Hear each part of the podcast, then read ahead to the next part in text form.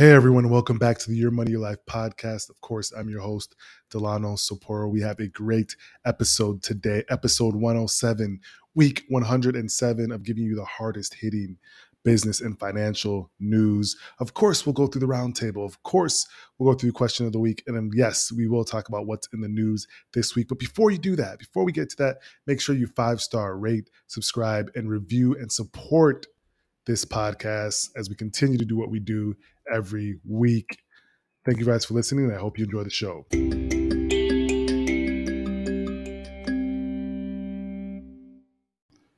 Market update of the week and news update of the week. Let's first get into the markets.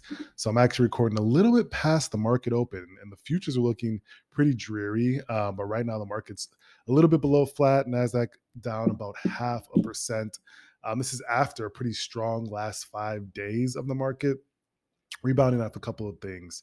One, earnings are coming out stronger than expected, right? Like earnings have been not strong, they've been in line, but estimates are being risen, uh, being raised based on the fact that you know companies are reporting stronger earnings than expected. So you saw Disney jump nearly eight percent, um, five, four to five percent um, in the markets after doubling revenue from its parks. That was the big thing for Disney. Is people were wondering what is going to happen parks and experiences, and they saw a little bit of growth there. So finally, the stock has risen a little bit. And now we're just focusing on a couple things: consumer price index report, uh, which came out, and inflation was actually hotter than expected. It can the the print was 7.5% year over year versus the expected 7.2%. Um, so everyone knew inflation is going to be high. We are seeing it. Everyone that you know buys things knows that anything that you've really purchased in the last you know that you normally purchase has gone up 5 10 15 20 percent. So everyone knew that number um, so i don't think it was an ex- really shocking the market to really to be digested honestly. I think what the fed does um, in the next meeting or the more commentary that we find out will be um, interesting to, to digest because that could be something totally different. Um, so that's one big thing to to know. The Michigan Consumer Sentiment Index is coming out as well. They'll give us a read on how consumers are feeling um, as well. So that's a big thing. But you're seeing rebound in the markets as we expected, and people like to do the doom and gloom and the world's ending stick every time. It gets you guys every time, but you just relax. Um, just relax. If you are worried about that, this means you just don't make enough cash flow. If you're worrying every time the market goes down, because you shouldn't be investing long term with stuff that you read that you need right now. It just doesn't make any sense. Um, so that's something to focus on. Let's focus on the news now.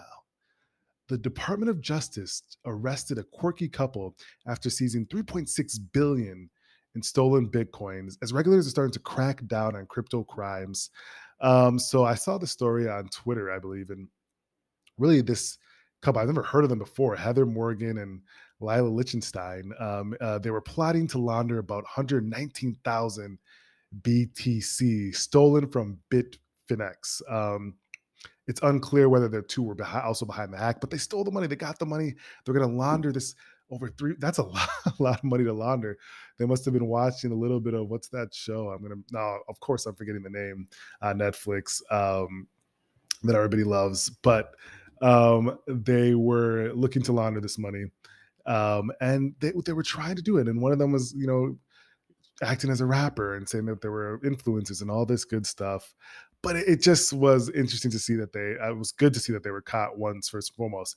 Of course, this makes headlines, but this doesn't take away from the fact that, you know, there's different, obviously, this is the use case for cryptocurrency. They, money could be stolen in so many different fashions that people do it. But of course, this is one that will always get headlines uh, for people. But glad glad they were caught. That that's crazy stuff that they were out trying to do. Um, moving on. Netflix leads Oscar nominations again. So Netflix leading Oscar nominations again. Right now, they're at 27 nominations, nearly half of those nominations went to its drama Power of the Dog, which me and my girlfriend watched.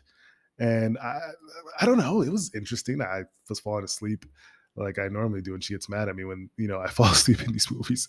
But this one was all right. I, I thought it was decent.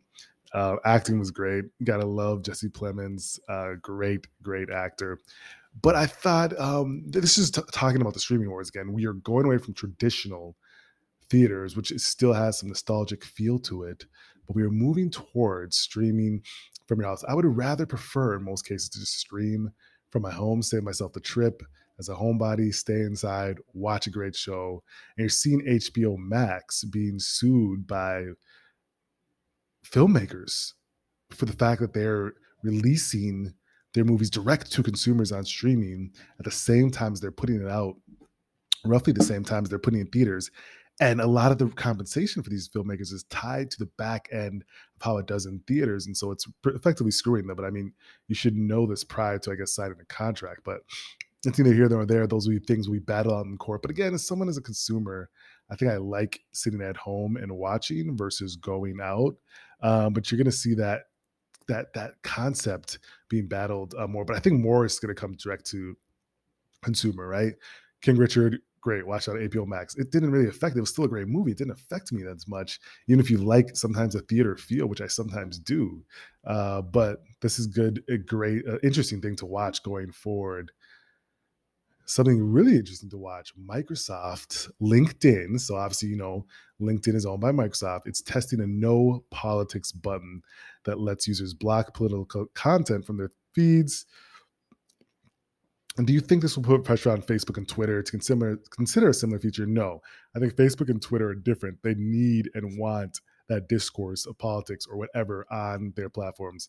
LinkedIn, I actually never really see politics on LinkedIn. If you do, let me know because that's just interesting. I never see it. I think it's different because you're in a different network on your LinkedIn than you are on your Facebook, Twitter, and even Instagram.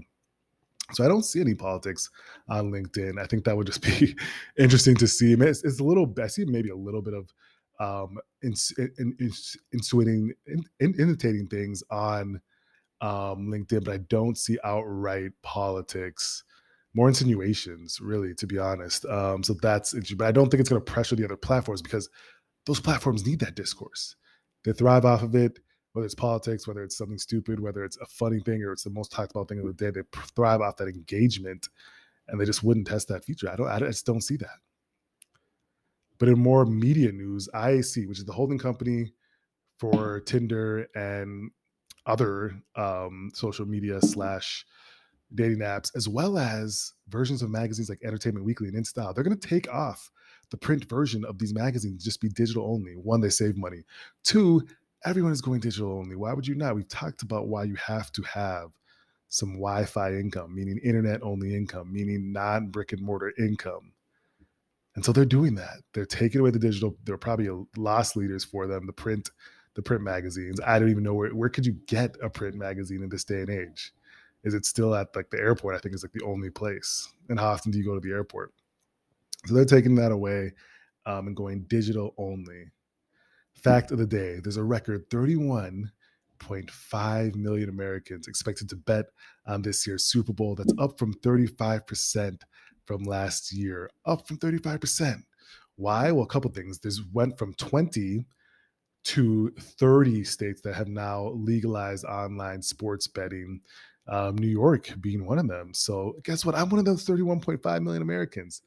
I actually picked the Los Angeles Rams. Asked my friend group. I picked the Los, Los Angeles Rams prior to the season even started. When I saw that they picked up, their the defense remained strong with the best corner in the game, Jalen Ramsey. They picked up Matthew Stafford, a top 10 quarterback, let's call them. I picked them.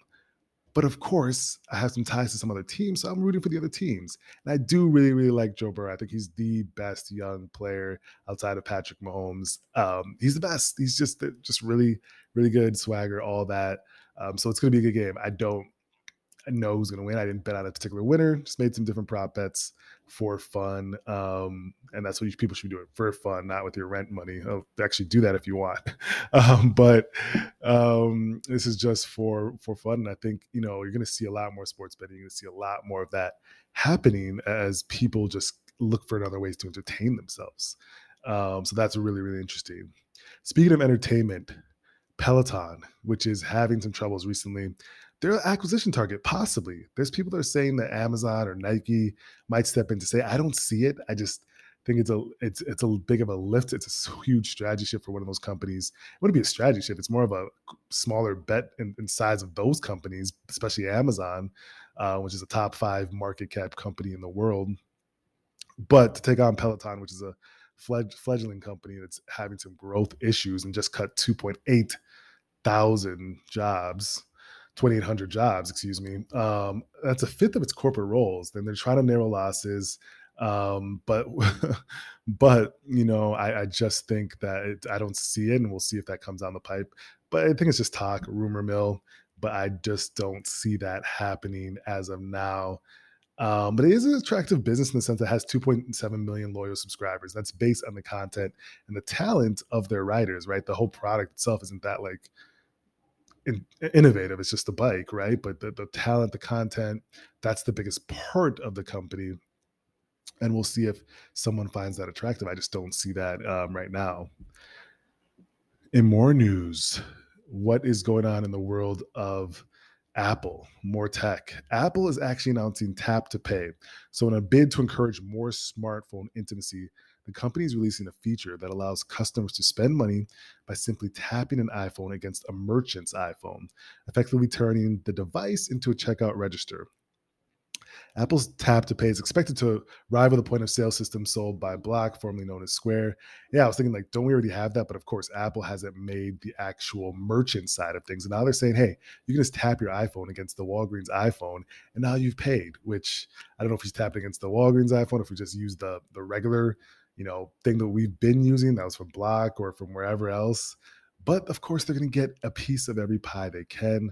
I think it's cool because i've always said i dislike cash and i get annoyed when someone is using cash in front of me and this is just a way for us to eliminate that altogether. If you have cash in 2022 please try to get rid of it if you can so we can get quicker through things. Like i don't want to wait for you to pull out your coins and do this and and all that. It's just making me annoyed as I'm trying to buy my Gatorade. but we will see if that will move forward. Um, we'll be watching for that. I think that'll be interesting. Next up, back in the land of crypto, NFTs now. So now it's not just obviously digital tokens or apes being sold as digital tokens, but now there's a real estate t- company that is trying to handle the sale of an NFT as part of a real estate transaction, right? So, um, a, a, house in Gulfport, Florida, will be auctioned off as an NFT tomorrow, and what is claimed to be the first U.S. real estate NFT transaction. The bidding starts at 65 or 650,000 in Ether.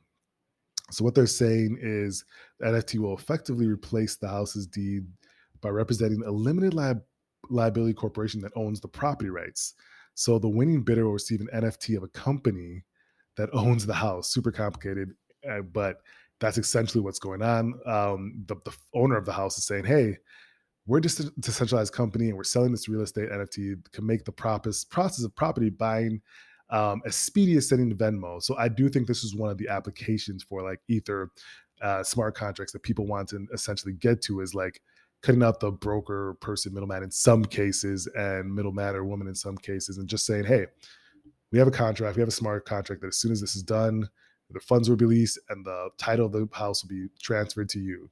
Um, so that's what they're eventually trying to get to. I think that's really interesting. It's speed cost efficiency speed all that stuff is really really interesting and one of the benefits of blockchain cryptocurrency smart contracts and where we're eventually leaning to in this new digital shift. And I think it's really, really cool. Moving forward, Bumble, the fledgling public company, is still doing well, but having trouble in the public markets. They're making an acquisition. They bought the French dating app Fruitz to win over Gen Zers in Europe. So they made its first ever acquisition. It's a five year old company, Fruitz is. Um, and what they're trying to do is add to their base in Europe just get more people involved. Um, and I think that's a, a, good strategy. I've always said that it, Bumble itself is probably an acquisition target for company we mentioned before, IAC, which owns Tinder, Hinge, and all those other um, dating apps. So I think it's it's a, it's a much better play. They need to grow inorganically because growth organically is going to be tough in this environment, especially among young users. Um, it's just going to be hard. It's just going to be very very hard for them. All right. More than 80% of Americans ages 18 to 34 said now is now a bad time to buy a house. Stay with me on that. They said now was a bad time to buy a house. So according, of course, remember 2021, late stages of 2020, everyone was buying houses, everyone was moving out to the suburbs or wherever. But now people are saying, hey, interest rates are rising, the prices have skyrocketed, we're at the top of the real estate market. I want to wait 18 to 34 year olds are saying, I want to wait. The medium sale home prices reached 365,000 in January, according to Redfin. That's a 16% jump from the previous January and a 28% increase from January 2019. The skyrocketing home prices highlight the severe demand, demand supply imbalance. Everyone wants it. Demand is increasing. Supply is obviously, you know, trying to catch up. Um, and so people are saying, hey, let me wait let me let things cool down. I've heard that a lot from clients. Some people are going for it, which is great. But other people are saying, hey, let me wait and wait for this top to bottom out and getting a more attractive uh, price for myself. Big picture, millennials think they're main, uh, but uh, main character in every story. but in, in case there actually are. Many of us are. I think the average age they said that of, of home buyers, the medium age was 32 for first time home buyers in the U.S. Um, so that's interesting to keep our eyes on. All right, more news. Peter Thiel, he wrote the first or one of the first checks to Facebook, 500,000. So we've talked about angel investing, investor investing. I, I actually think I referenced him in last week's episode, but he wrote one of the first checks to Facebook in 2004. Facebook IPO'd in 2012 and he cashed out a chunk of his holdings for 638 million, so 500,000. Presumably he kept reinvesting in other rounds unless he had non-diluted dilutive stake in the very first round. But he cashed out 638 million. Yesterday, he said he's cutting ties with the company known as Meta. He will step down from the position of the board in order to spend time um, with more of his political pursuits. So that's interesting. It's interesting to see, you know, things that happened ten, two, one, two decades ago fulfilling themselves out right now. Um, in more tech news, Amazon is more than doubling its maximum base pay for corporate and tech employees from 160,000 to 350,000. We've talked about wage inflation, tech, different areas, what's happening in those areas, and it's really happening, folks. Um, so different things to look into there.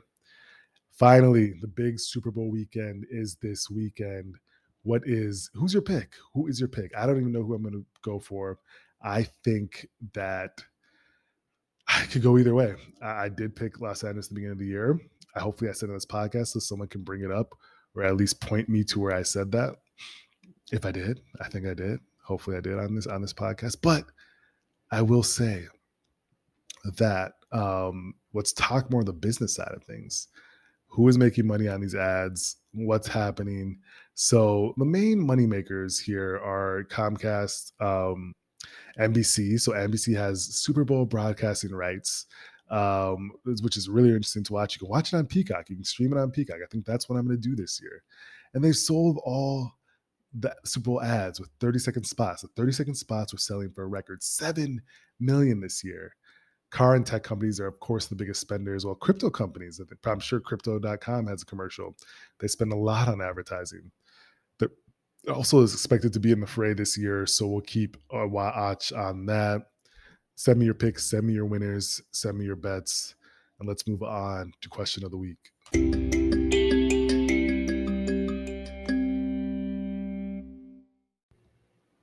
Question of the week, your money, your life listeners. So, so the question is an interesting one, and the, the listener says, "Am I a cheapskate for not giving five hundred dollars for my aunt's funeral?" Let's read into this more. My aunt passed away. Her only daughter, Beth, could not afford the full cost of the funeral. She is 61 and working two jobs and sometimes three jobs to make ends meet. She has three children who are in their 30s, but they struggle to make ends meet as well. My cousin Mary and her siblings were thinking about helping her with the cost of the funeral. They're close to Beth and have in contact with her throughout the years. My brother Tom sent a message to me and my, and my other two brothers uh, saying Beth might be able to pay for the funeral.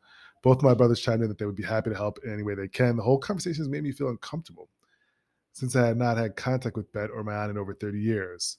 However, my aunt was my dad's sister, so I understand why my brothers wanted to help.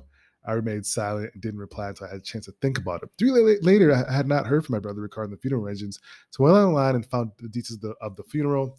I decided to send Beth uh, a mass card, knowing she and my aunt were very religious. I felt the gift was appropriate for my relationship with her. Following day, I heard from Tom saying that Mary and her siblings decided to ship in 500 apiece to help out with the costs. The full cost of the funeral was not covered. My, my brother went on to say that Beth would no longer have my aunt's social security checks. Uh, my aunt was living with Beth at the time of the, of the death. Tom was wondering if we could, uh, if we would all like to contribute and send something. He said he be, was willing to match the 500 that my cousins were going to give to Beth. This is really convoluted. Anyways, he said the, the listener says, I told them I already sent something to Beth and I haven't heard from my brother since that email. I've always been frugal and it bothers Tom and it, and it bothers Tom. It's not a question to be able to afford it to me. $500 is a lot to give to Beth, considering we are not close and have not had contact in decades. This situation has kept me up for night on nights on end, and I'm not sure what to do if I should contribute. This is interesting because it's always an interesting thing of family, money, helping, not helping. Shoot, I'm sure everyone has a story about that, right? Um, so I think it's really, really interesting to think about. Um, and and how we go about that is is an interesting concept to think about.